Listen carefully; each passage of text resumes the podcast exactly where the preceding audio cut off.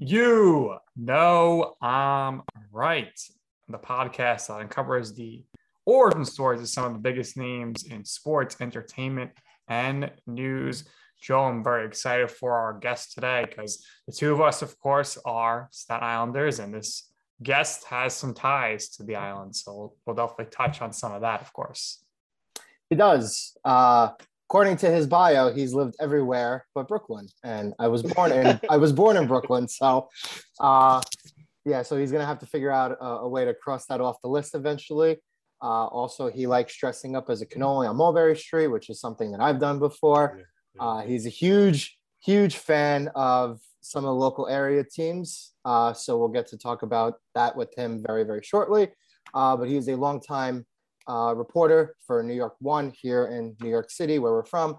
Uh, so we'd like to introduce Roger Clark to the show. Roger, thanks for doing this with us. How are you today? Hey guys, thanks. I'm honored. Uh, yeah, it's good to uh, finally do it. It's been kind of crazy the last couple of weeks, but thank you for the opportunity. It's awesome. So, Roger, you know, before we, we really get into anything here, I got to ask you because you spent some time on Staten Island. Can we tell me your favorite pizza place, maybe your favorite bakery, and and your thoughts on, I guess, Ralph's Ices? Yeah, I mean, well, like the Clark side of my dad, my dad's side of the family, there before the bridge uh, from Mariners Harbor, Van Pelt Avenue, Van Name. They all grew up over there. Everybody went to Port Richmond High School. And when I was a little kid, I lived there. Sadly, my parents split up and I got shipped off to Queens when I was seven years old. But all my aunts and uncles still lived there. My grandma lived there. We spent a lot of time playing wiffle ball in the streets of Eltingville before there were cars in the 70s, you know. And uh, yeah, I mean, all right, pizza wise, this is always an issue. I'm a Joe and Pat's guy. Okay. I know it's always the Joe and Pat's versus the Ninos. Um, but I I don't know what it is. Joe and Pat's is just for me, is it. Uh, Ralph's, uh, I'm I'm boring. I like the cannoli flavor ices because I just love cannolis in general. Yeah, so when I go to Ralph's, I get more cannoli. which is like it's kind of ridiculous and predictable, but that's what I want, you know.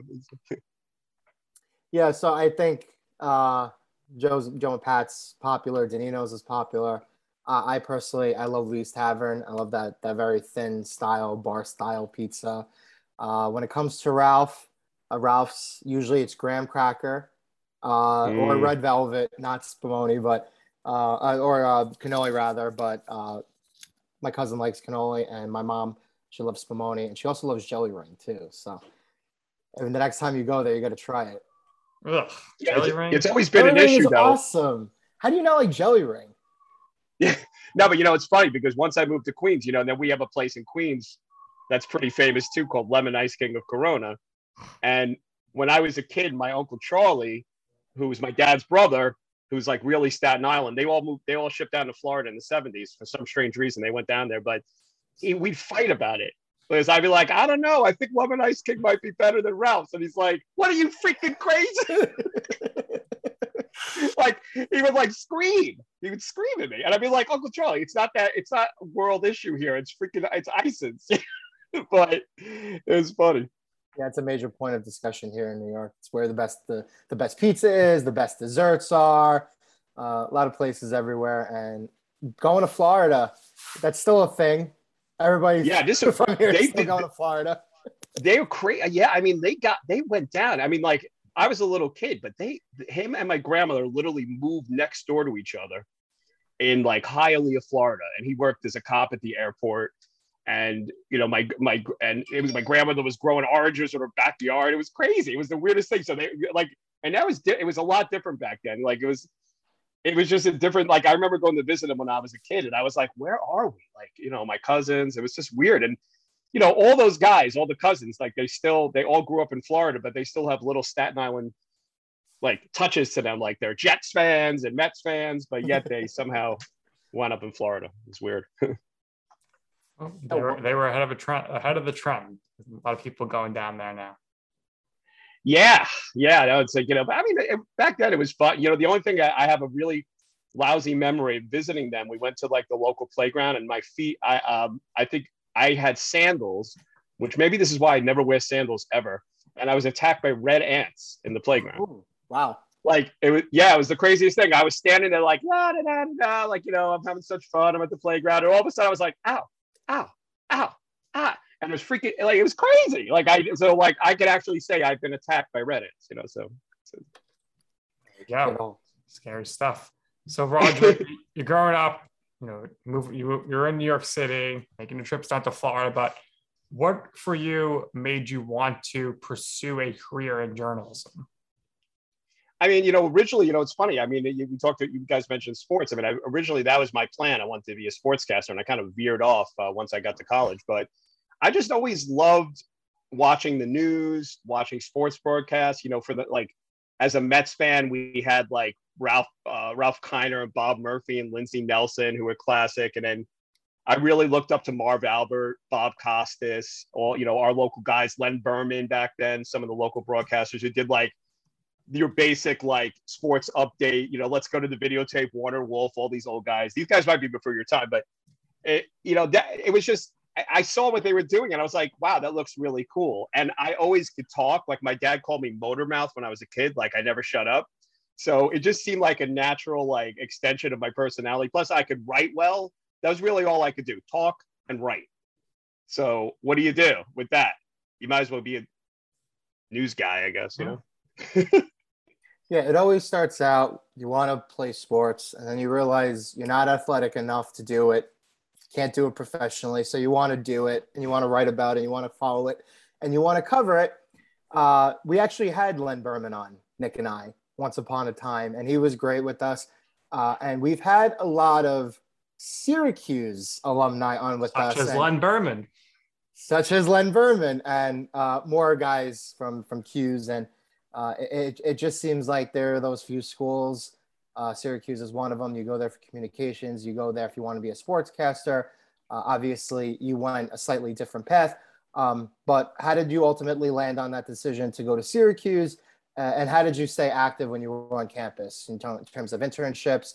obviously that program up there is immaculate and it's one of the best in the country and there's stuff for you to do so uh, how did you you keep yourself active on campus yeah i mean it was what got me to go there really was it's crazy this and i remember to you know i had a subscription to sports illustrated back then there was an article i think it was my junior year of high school i went it's funny me and len berman went to the same we both went to stuyvesant high school and syracuse so len berman as well but I'm, I'm, you know, thinking about colleges. Where am I going to go? My grades, I was like cruising with an 85. I wasn't like, you know, you know, I was surrounded by by by eggheads at Stuyvesant. I was like, what am I going to do?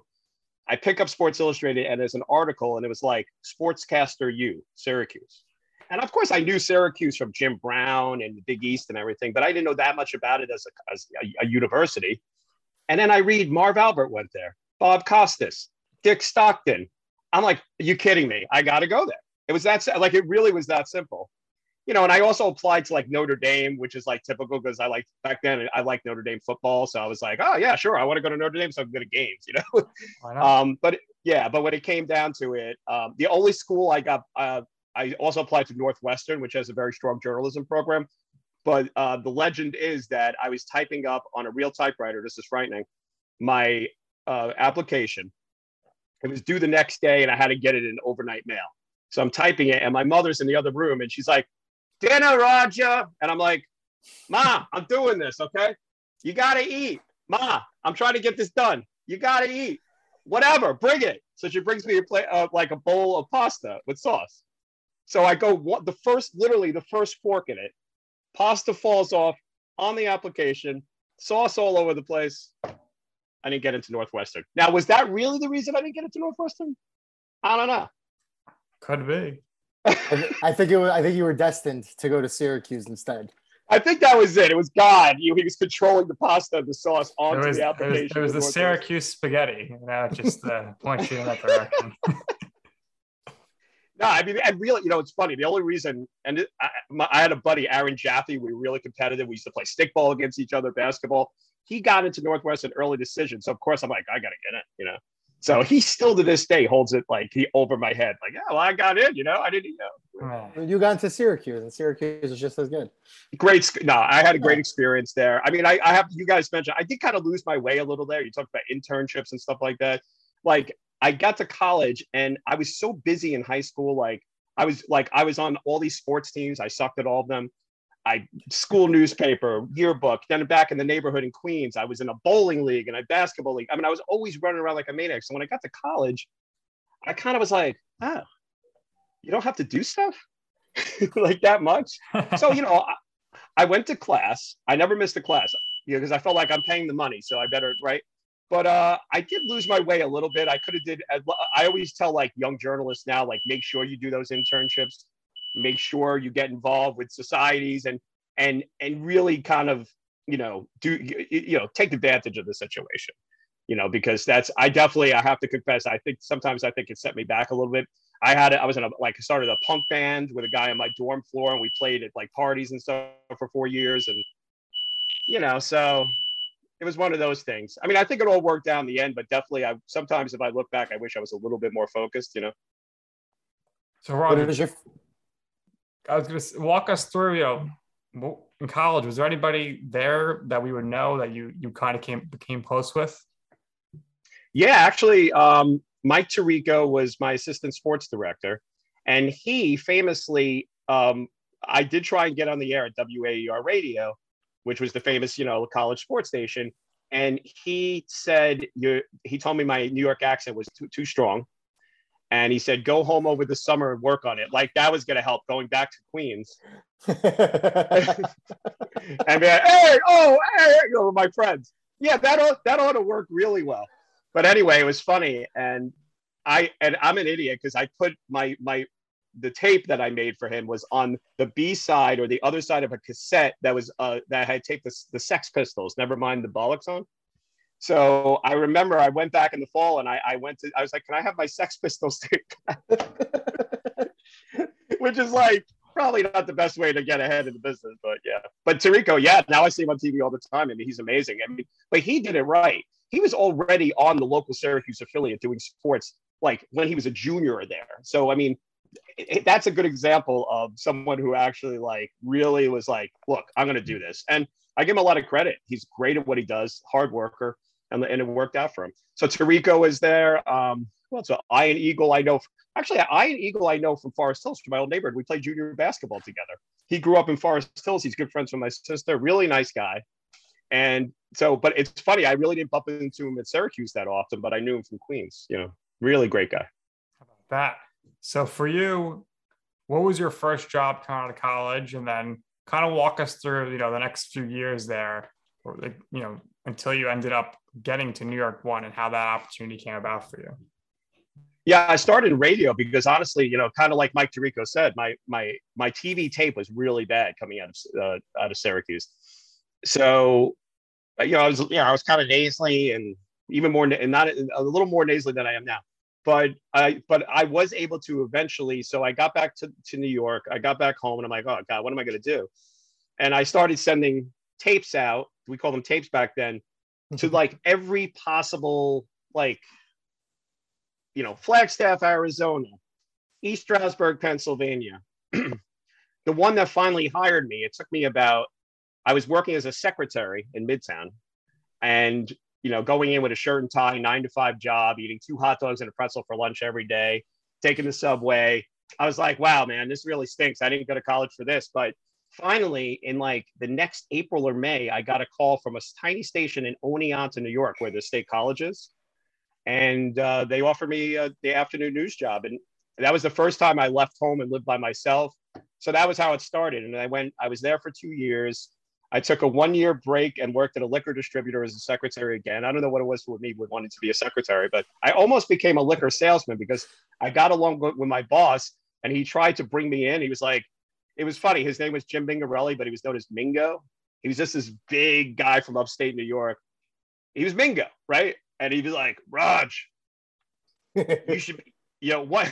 He'd be like, once Bob Moskalik kicks it, you should take his territory. And I was like, really? Me? A, a liquor salesman? So, but um, out of nowhere, I get a call from Newburgh, New York, WGNY, a station that I'd also sent the tape to. This is also radio. And I was like, I literally took a pay cut to take the job there as news director from being a secretary at a liquor distributor in Astoria, Queens. Wow. like I was making, I was like living the, the high life. Every Friday, I would get free booze. Like he'd let me go down to the.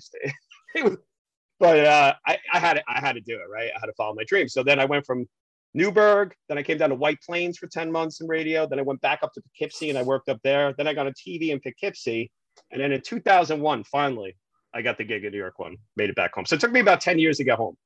So you're grinding there, and you, finally make the jump to TV. There was that was that due to that whoever was news director on that television station happened to hear you on the radio, or how was yeah. it a tough transition there? Yeah, I was told. Yeah, like the the radio station I work at was in. If you're ever upstate, it's WPDH. It's a classic rock station, really popular. Everybody wants the T-shirts, like at events and stuff. Um, no matter where you go, hey, you got a T-shirt? Like I'm carrying around 100 T-shirts in the back of my car. But um, it was really a, a fun place. It really helped me because the two morning show hosts were stand-up comics and they were actually great guys they became great friends and they were very funny but they taught me how to like work off of somebody i didn't really get a chance to do that at the other places but these guys they were relentless like i'd read the newscast and they'd stop me and they'd make fun of me and they'd you know throw stuff at me i mean literally one time they brought a dominatrix in and she was actually like hitting me as i read the newscast i mean all kinds of crazy stuff you can't even make it up because it was poughkeepsie right it was a crazy town but I um, to, I went to Marist. I know. So you know, you probably knew know. WPDH. I yeah, did. you know Noah's Ark, right? And and you know Mulcahy, well not Mulcahy, he's Maroonies, right? There's, I forgot the name, but there's a bunch of places. Yeah, that was my life. Matrix too.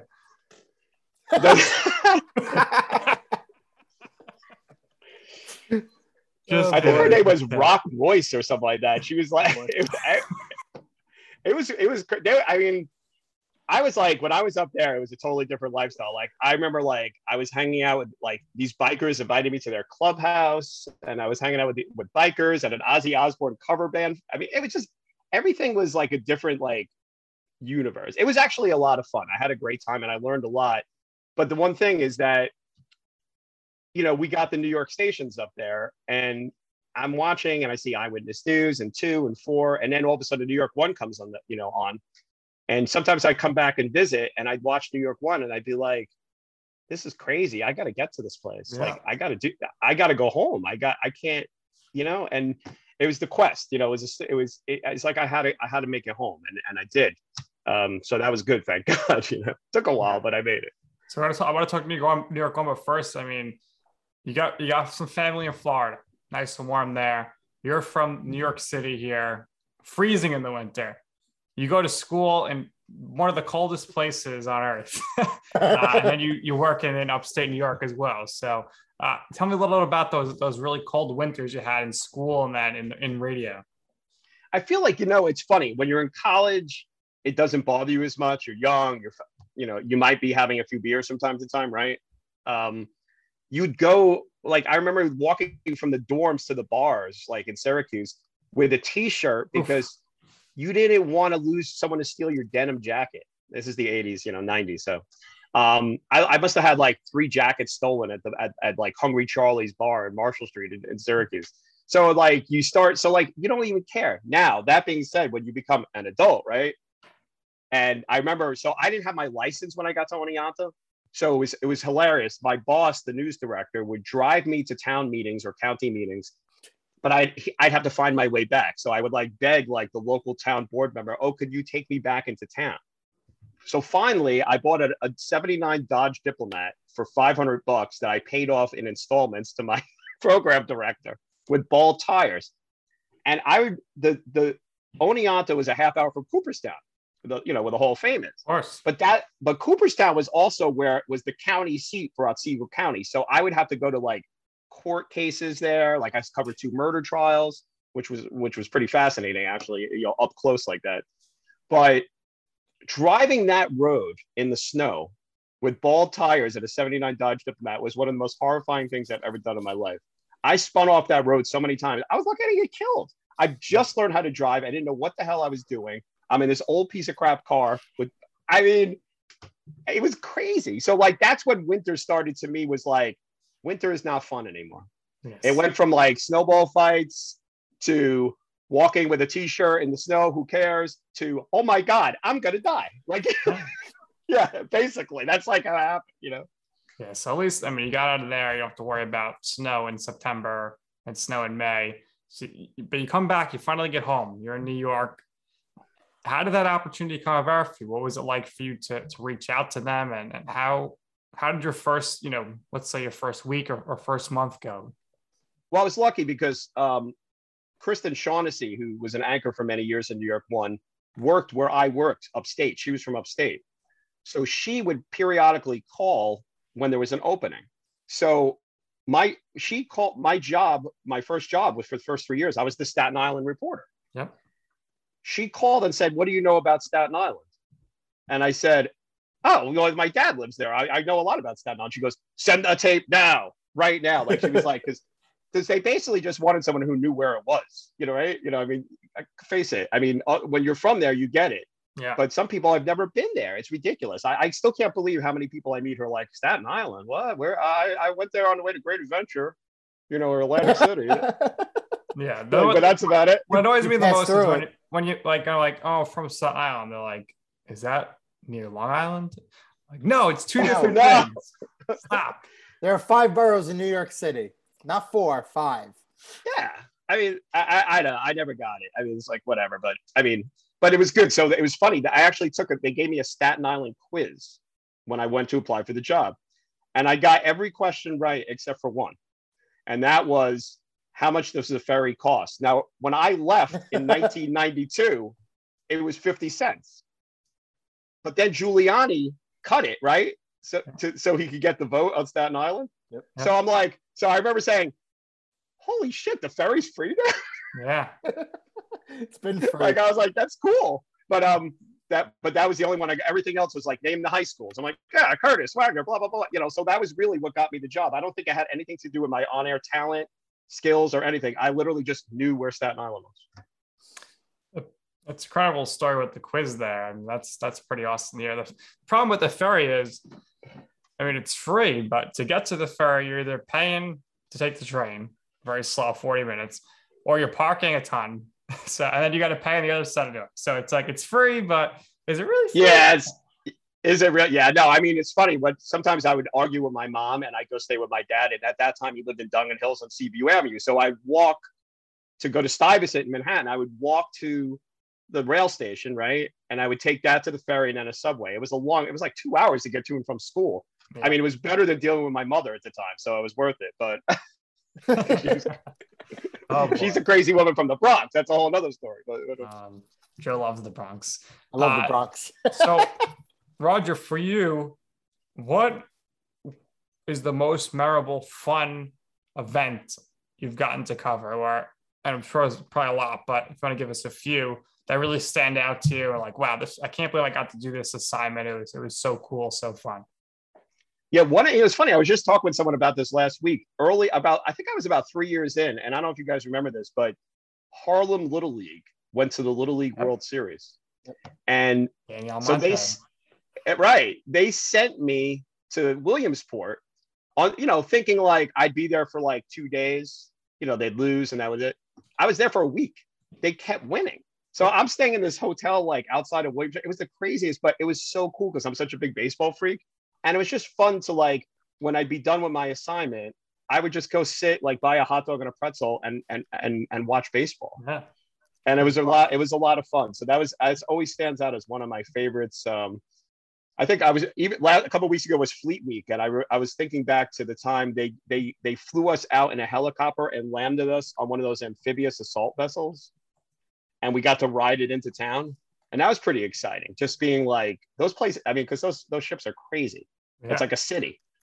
So that was that was good. So that was those are some of the things that you know always that always stand out to me, and you know meeting some cool people along the way. You know, like right before the pandemic, we brought De- I brought Debbie Harry into the studio, and people were like it was like really exciting to um, have her there. Um, getting to meet some people who you look up to and admire. I mean, you know, I've interviewed like Darryl Strawberry, Doc Gooden years ago, and um, you know, just all these people. You know, I went down to spring training, and I, I Keith Hernandez was there. So I, even though he was a little, he was a little standoffish, but I did get the interview, so I was happy with that. Yeah, I uh, I have a cousin who went to Williamsport back in 03. He was on the Boynton Beach team, Florida, and they lost to Japan. They got smacked. But Oh uh, man! Also, so they made it all the way to this, the international final. they made it to the international final. It was 2003, and I will never forget it. And it was quite a a very weird experience because it's like that place. I- I, it's obviously its own little league, right? So it's like they play. You know, you live in central Pennsylvania and the the middle of Amish country over there. You're playing little league baseball, but then for that two week period, I mean, you have so many people coming there from all over the world, and every little hotel and motel across the street it's like this own little town. It's booked, and yeah, it's quite the experience. And it's it, again, like I said, I didn't play. My cousin played there at the time, but uh, you don't realize how unique of an experience it is unless you do it. So Yeah, I so saw that's- you with yeah. the hotel I stayed at. I shouldn't even be telling the story, but there was I there was a bar there was a hotel bar and so it shut it closed like at 11 or something and you know the rest of the guys went upstairs. It was uh, like three of us and then and I, I you know and i was like eating some wings and and the bartender said hey do you want to go out after this? And i said where? And literally this place was called ye old tavern and it was a couple of miles down the road. Drove me in, in like a you know like a, a jeep and went there and i was like i must be out of my mind like I, like how did i know they were really going to take me to the to a bar Right. and not Yeah. abduct me like you just really didn't know but uh, it turned out to actually be a lot of fun. They're like, "Hey, this is Roger. He works from a TV station. Hey!" Like they're actually really nice. Yeah, just like yeah, it was funny. It was, yeah. I'm not sure the next day was nice, but Yeah. it was. Um, So you know how that works. little little hungover there. Uh, so Roger, I know Joe mentioned the top, you know, some of your experiences down on Mulberry Street uh, with with the San Gennaro feasts and whatnot. So, what was what's it like covering those those type of uh, your special attraction events where you really can't move around? You're like shoulder to shoulder, and you know, what, what's the story that you're you're trying to tell? yeah, I mean, it can, look, you know, I, you know, obviously being, you know, part Italian, I have an appreciation for the the feast. It's it's it's a great old tradition. You know, in fact, I took Jack, my son, down there a couple weeks ago, and I was trying to explain to him how it had shrunk. You know, how Yeah, little Italy was. You know, it's less. It's very little. You know, littler. Um, terrible.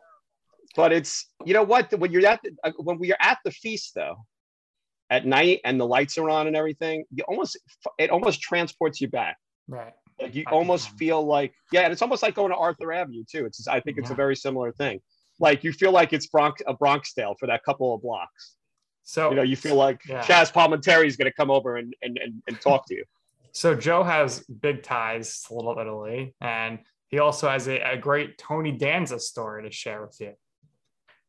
oh from the cheese store from the cheese store. Uh, that place is called Alleva. I don't know if you uh, you remember it offhand, but no, my dad grew up down there, and I remember one year I was doing the San Gennaro feast, and I've worked the feast a couple of times, you know, for this friend, that friend, just uh, one of those things. But I remember one year I was working in Alleva, and I worked the whole feast, which is the whole ten days. Starts from Thursday, goes through the first weekend, then it goes to the the following Sunday. It's usually the third week of September, so the weather's out pretty nice out. Uh, but I was working outside at Leva, and um, so my dad knows a couple people, you know, here and there because he grew up down down there, and um, you know, he got to know Tony a bit when he was younger, and they're friends, and not super close, but you know, if he's walking around the neighborhood every now and then, I used to run into him every now and then when I was younger, and I was with him, my dad. Um, but one year I worked on Alleva, and Tony kind of came in surprisingly, and he's like, "Yo, kid, move over." And uh, we ended up working the grill together, and we were making sausage, peppers, and onion sandwiches and serving everybody. And that's every- amazing it took everybody about 10 to 15 minutes before they realized, wait a minute, is that Tony Danza over there?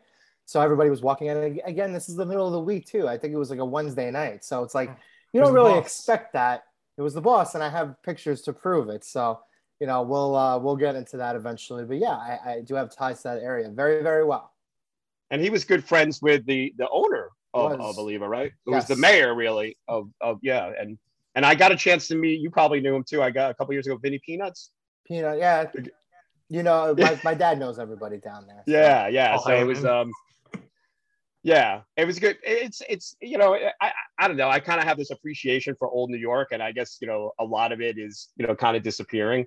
So it's nice to have a little bit of that that that you know looking back you know it's it's like um i go up to gino's pastry shop on arthur avenue and when my when jack was little i'd bring him in and jerome the owner whose dad was gino like will have him come back around and he gives him a hug and he says what what do you want and he goes uh you want a cannoli and he goes i like rainbow cookies and he goes well how about i make you a rainbow cookie cannoli There and he takes the rainbow cookies and squishes them into the cannoli That's great. and Jack is like, "Oh my god, like this is the greatest thing of all time." But like, where else do you get that? Nobody, people don't do that at chain places or like, like you just don't get that anymore. You don't go to a bakery and they give you a cookie. Remember that? You went to a bakery, you're a kid, you get a cookie, Yeah. and I miss that. I do miss that. I miss that kind of stuff. You know? Joe, I No, think it's you I think you, and me, and Roger need to go to that bakery so we could create with the, the custom. creations. Absolutely. So Nick is uh between the two of us, Nick is the foodie, right? So uh he's got a passion for going around and likes reviewing places, like likes doing the taste testing stuff and like that. So um I mean he hasn't really I mean he usually hits like buffets and like a lot of famous restaurants and stuff and you know recently he did something for L&B obviously L&B is Uh, still one of those still one of those iconic places and it's in Brooklyn Yeah. which you, you would know nothing about so but um, He doesn't know anything about Brooklyn. That's no, true. he knows nothing about Brooklyn. No, I think I think you're onto something here, John. And these No, sound like agree. these, these sound like some great videos potentially for, for New York One Digital. Who knows? yeah, absolutely. So yeah, like so, like I said, if you need somebody who's a foodie who's going to review some of these iconic places around, you know, Nick Nick would be your guy. Well, what's your what do you think's the best pizza in Brooklyn? Because L and B right is a, is a no brainer, but then a lot of people love Di Fara, and then there's like places like Lenny's, just like a simple Yeah. places. Uh, Pizza Wagon in Bay Ridge, right? Um, Yeah, I would say. I mean, like, you know, L and B's. You're not going there for the regular slice, so it's different. no, so no, I, no, I, like yeah. I like Grimaldi's, um, but it's very Yeah, different. that was- walk that was there, right- it's Right under the. Brooklyn Bridge. Yeah, right under. No, Brooklyn Totonno's. Totonno's was good. I don't think it's open. I think they haven't op- reopened, but since the pandemic. But Totonno's is great. Over in Coney. Island. You yeah. mentioned Di Fara the the owner died a couple weeks ago. right? Yeah, that was Yeah. sad. I know. I feel bad. yeah. I feel that was, that was a shame. Uh, but yeah, I mean, it's like yeah, because there's just not a lot of that. There's not a lot of that left, you know. No, There's some I mean- good stuff in Bensonhurst. Uh, there's uh, you know the famous hero shop. Was it called Lioni's? Um, it's it's an old. I mean, it's like you walk in there and you know they're rude to you, but it's the best sandwich you ever had. Hey, what do you want? Hurry up! I know. I felt like I was like, ah, ah, ah. yeah. That's like there's a pizza place in Queens, New Park Pizza in Howard Yeah. Beach I knew. on uh, Cross Bay Boulevard. You're like, you better have your order ready, or this guy's like, next, next. You know? Yeah. So um, we're gonna move on here. Uh, got a little sidetracked with the food stuff. Sorry, yeah, I know. No, you're good. You're good. You're good. You're fine. That you're happens fine. on New York One. I start talking about food at the end of every segment. Doesn't matter what we're doing. You're just like Nick.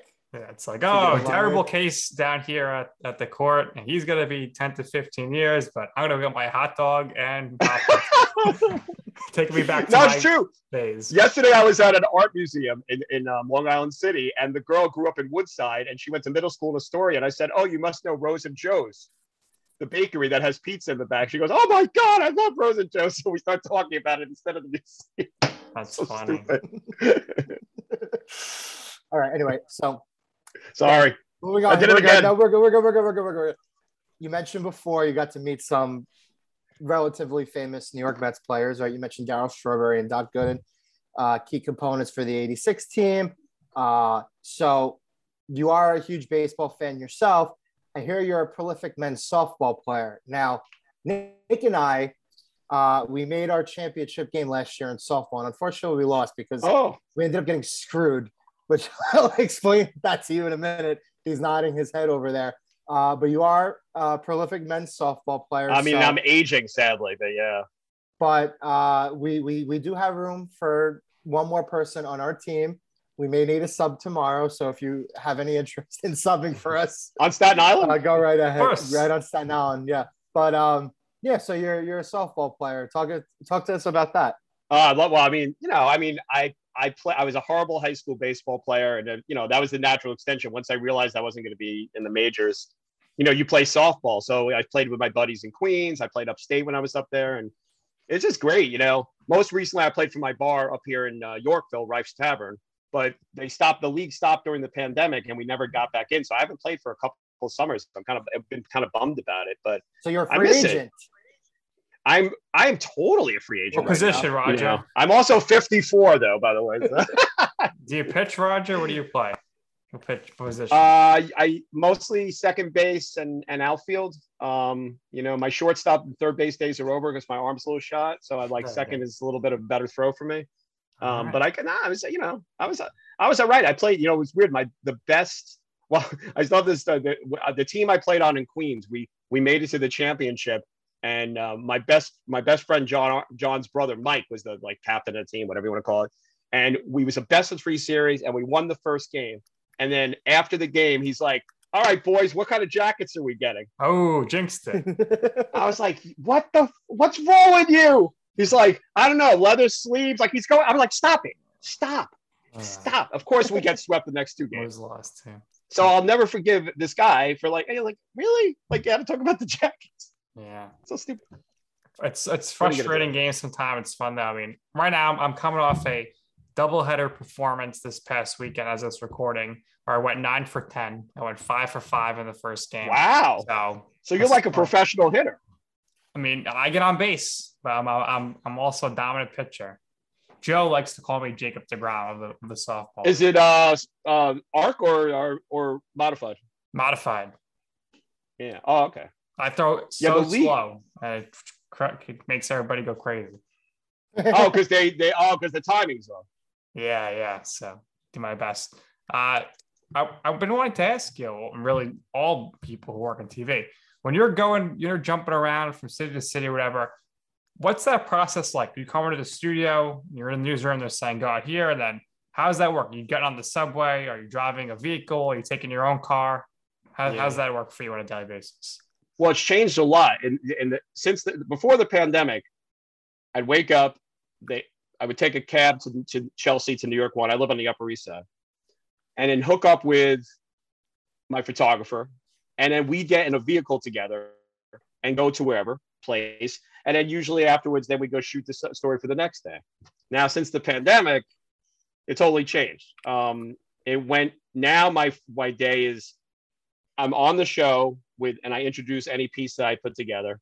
Then now they gave up, they have us take the car ourselves, the reporters. Hmm. I go shoot by myself on on my phone. Come back home where I'm sitting now, and I edit on my iPad. I edit my own pieces. Wow. Then I write a web story, and then yeah, then I'm done. So the days got way longer over the past couple of years. Like it just, you know, it is what it is. Hey, like it's I'm saying, I'm still doing good work and putting together good stuff, but definitely the workflow totally changed over the past couple of years. Like the, the philosophy is that they they want us doing, you know, a little bit more. So, what's the worst traffic you sat in to go to, to cover a story? Yeah, it's been bad. I mean, it, it you guys probably noticed it's just gotten worse. I mean, even Terrible. this th- yeah i mean this morning it's sad I, I I really take pride in being on time for like assignments and i had a 10 o'clock appointment in at in brooklyn heights like right off of the the brooklyn bridge at cadman plaza i left central park on the east side at 8.30 i didn't get there till 10.15 10.15 that was like an hour and 45 i it should not take that long so there's a lot more people in their cars. I mean, look, I could take the blame too. I'm in a ca- I'm in a car, right? But it just does, it wouldn't work for me to take public transit from story to story because like sometimes I have to make several stops. Like, you know, I don't know if you ever guys have seen, but sometimes I'll do these crazy stories where like I go to like multiple locations or like I do this thing end of the line where I take a train to the end last stop on a train and then I bop around the neighborhood. I couldn't do it without a car. Like I just mm. couldn't. Like it'd be impossible. So it's all fake. And then- You're not really taking the train. You're lying to us. Well, I take the train, you know, for, for the train part, but then Yeah. I have to park my car. So are you taking your personal vehicle? Or you have a New York One car truck. They they they gave they let us take home at the very beginning to because they wanted to separate us. Yeah. You know, they didn't want us in the same vehicle, so they let me take it home, and I've had that since for a couple of years, which is good. it, it, you know, well, parking, you know, obviously is Oh, not fun yeah. on the Upper East Side, but um, but again, you know, it's the thing is that it, the work, my workflow wouldn't, it, couldn't work if I didn't have that because I could be doing a story on Arthur Avenue, and then once I'm done with the show at eight thirty, I have to go to Tottenville. Yeah, you got to go see your Like that has actually happened, you know. So then, when do I like? When will I ever get done? Never.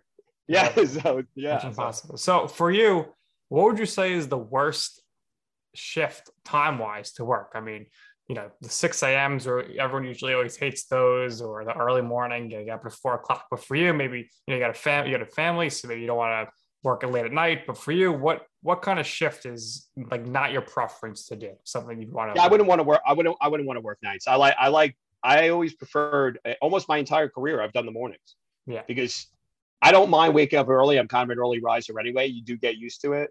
I mean, like tonight's gonna suck because the Rangers. Well, we don't want to talk about date this, but like say there's a When sporting we event. recorded that- this, the Rangers game was going to be this evening.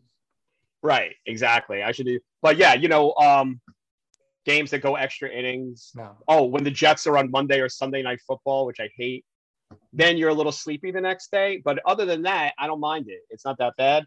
But then working nights would I think that would have, you know, I would have missed all that stuff. So I'd rather get everything done early and then I could still like take my son to baseball practice or like yesterday was great. I got done like around four with my work at editing and everything. And we just went up to Central Park and shot some hoops and I threw a couple, you know, wiffle balls to him and that was good.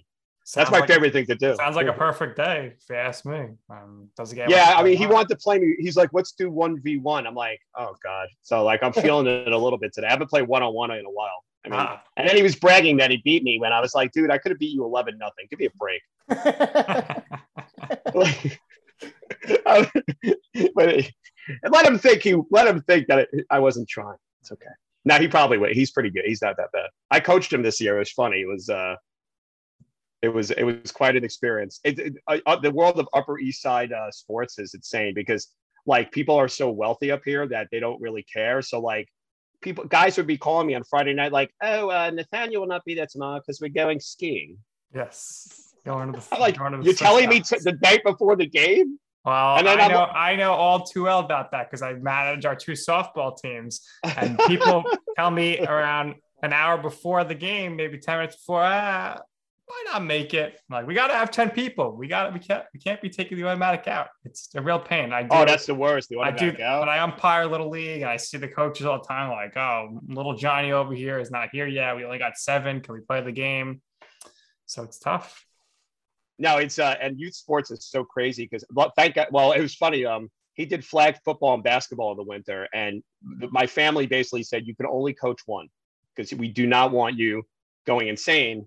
So I picked basketball over the flag football because the year before I coached flag football, we were like we didn't win a game, and it was it was very you know I wasn't I, I don't think it was totally my fault. I was more like the defensive coordinator, but but no, but this, so basketball was fun, but baseball I don't do. But man, baseball is I mean some of these we go to these tournaments.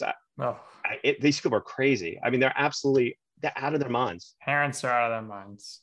I mean, there's a. I mean, I don't even want to say, but even on you know, this parent like like you should a parent shouldn't be on the field with his kid as he's warming up for the game.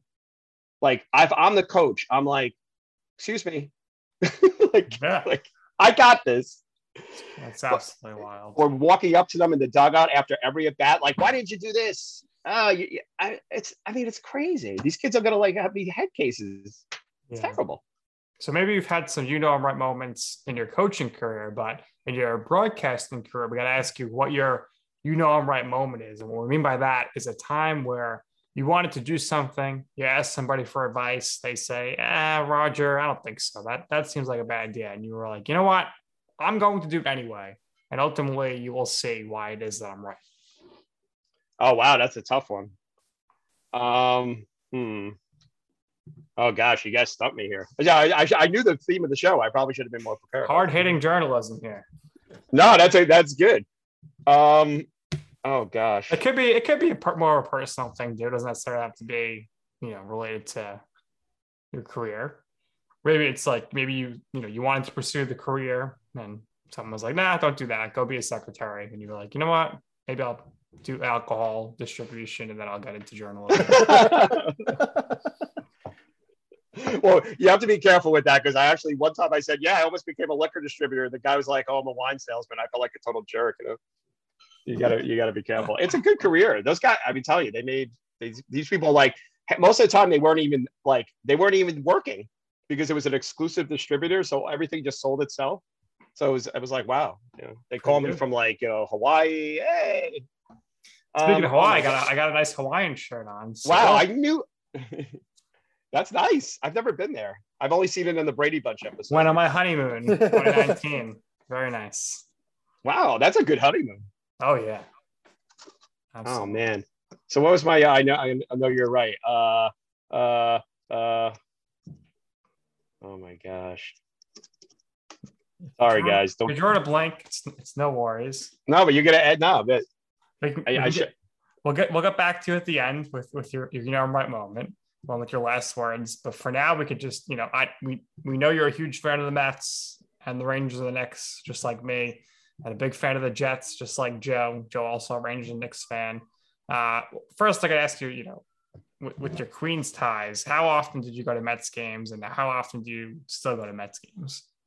yeah, when I was a kid, I went a lot more. It was so cheap, you know, and you know, you could even like, I don't know, it just seemed like it was more readily available to be able to go to the games. Not as much these, and I, I probably will ca- like this year actually went to opening day and then I caught a double header. So I guess technically I've been to three so far. Mm. Um, it's you know, it's a little more pricey bringing a family, you know, oh, with, yeah. with that, you know, um, but it's not, you know, I like to try also, you know, I think it also dependent on the on the season. Like I think th- this, I love this team this year. They're so fun to watch, and I kind of like. I keep saying to to Jack, my son, I'm like, let's go to the Mets game. Let's go to the Mets game. But you know, it's it's it's not that simple. There's a whole, whole process that's involved with going. It's not like when I when I was a kid, I used to like it was two bucks to sit up in the upper deck, and I wow. used to go by myself. I miss Shea. I know I'm old, Sitting but I would go see uh like Seaver. See, Tom Seaver was my favorite player, so once they got rid of him, which was like tragic and I cried, but once he would come back into town with the Reds and I would always like make sure to go. And my mom was, it's funny, my mom was very strict, but she was also kind of liberal about stuff like that. So like the idea of a 10 year old kid just going on the subway by himself to Shea Stadium and going to a Mets game, like didn't phase her at all. Like, wow. Imagine, yeah. You, imagine you like to your son, eh, go, you go to the game, no shot, no shot. Different I didn't want to let him walk two blocks to school. Like you it was crazy. I was a nervous. Yeah. Uh, so, but back then, that, yeah, yeah, those are your four teams. So you know the Mets. Maybe they maybe New York one could hook you up with a suite or something, get you in the Hyundai Club, bring along Joe and I. uh, but between oh, the Mets, man. between the Mets, Jets, Rangers, and Knicks, I want you to rank one through four.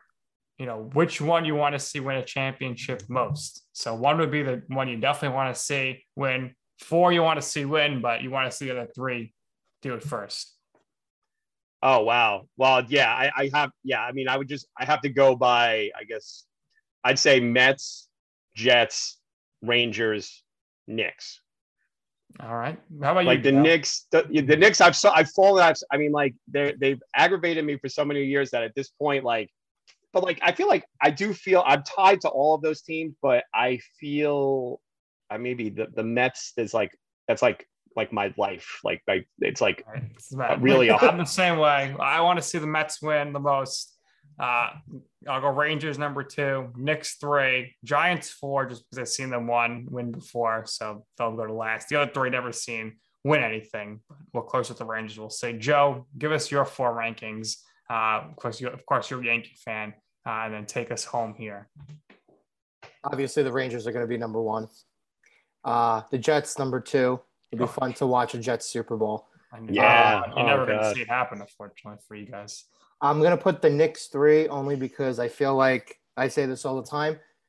I, I think the one championship that would just totally obliterate the city would be the Knicks. Yeah. The city would be yeah. destroyed.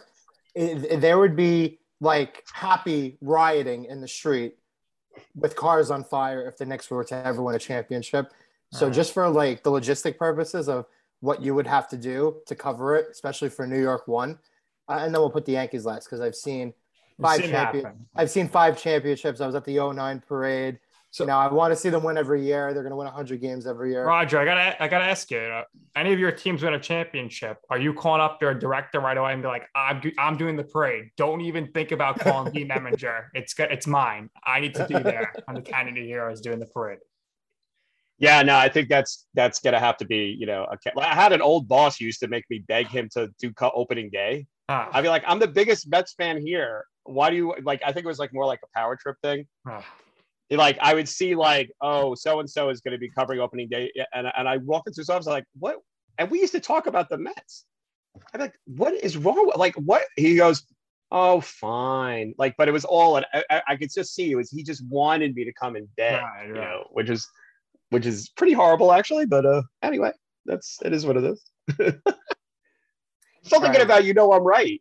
Right? Maybe that was my you know I'm right. That could have been. I was gonna say that was That definitely it. like I'm like I, I'm the only one like I will be able to like competently talk about the Mets team and series and the history. Why would someone else go there?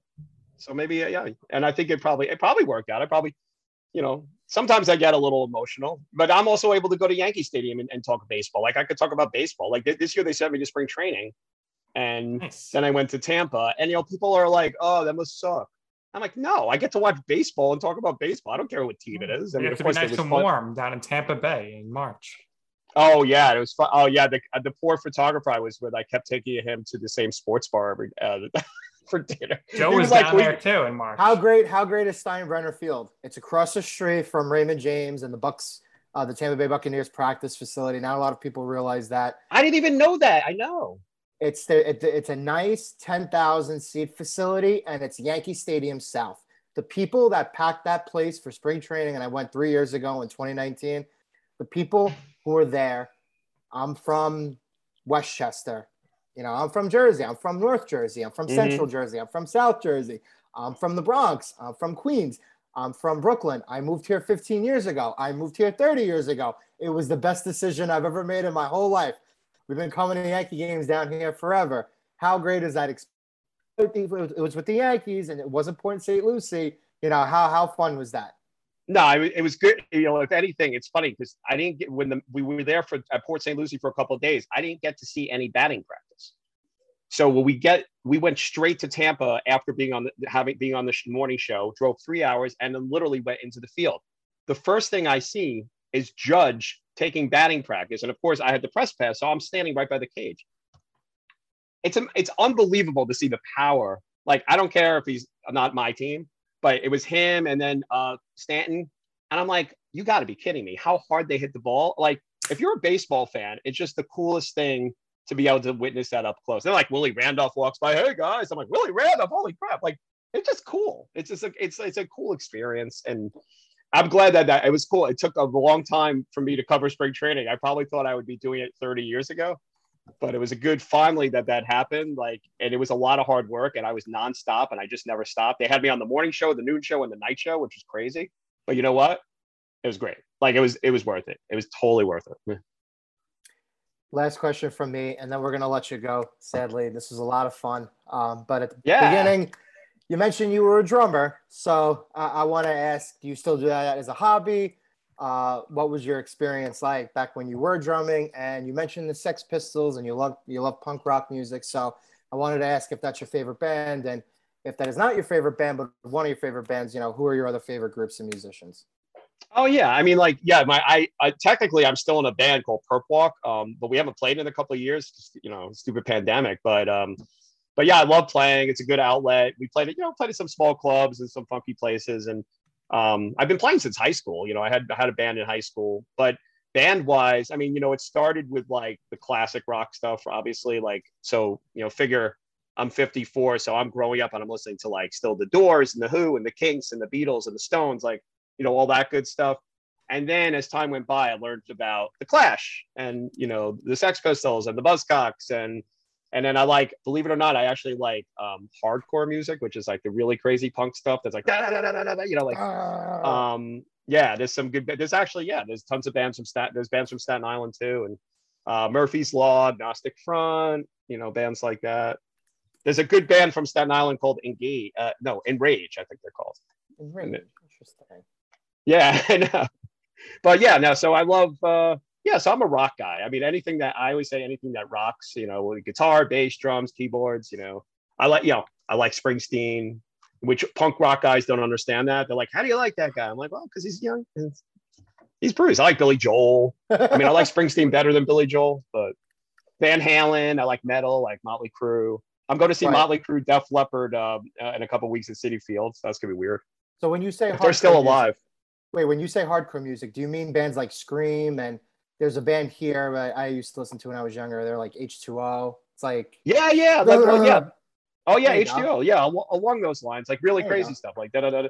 Yeah, I like Slayer, Metallica, Anthrax. I, I I've like kind of like embraced a lot of different you know genres of rock over the years, like you know when they be. But so like it's hard to even say what my favorite groups are, but you know I yeah I just I, I love music though. Like my favorite thing to do during the week, like when I finally have time to myself, like I will take a long walk in Central Park and just put my music on and and relax that way. You know, it's a good way to do it. It kind of I feel like, especially you know, you guys probably had this happen. Like remember, like in high school or like you go through some tough times and you have that song or that artist that you could listen to and it really like kind of brings you back to like reality a little bit. So thank God, thank God. Like for me, it was the Kinks and Bruce Springsteen back then, and then you get a little older and it's fun. Music's great.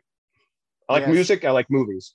I'm a science fiction geek, so I like Star Wars and Star Trek and all that crap. And you're just like my grandma. My grandma loves sci-fi stuff. And listen, I like soft rock and I like violent rock too. So I understand. Yeah. I totally understand that.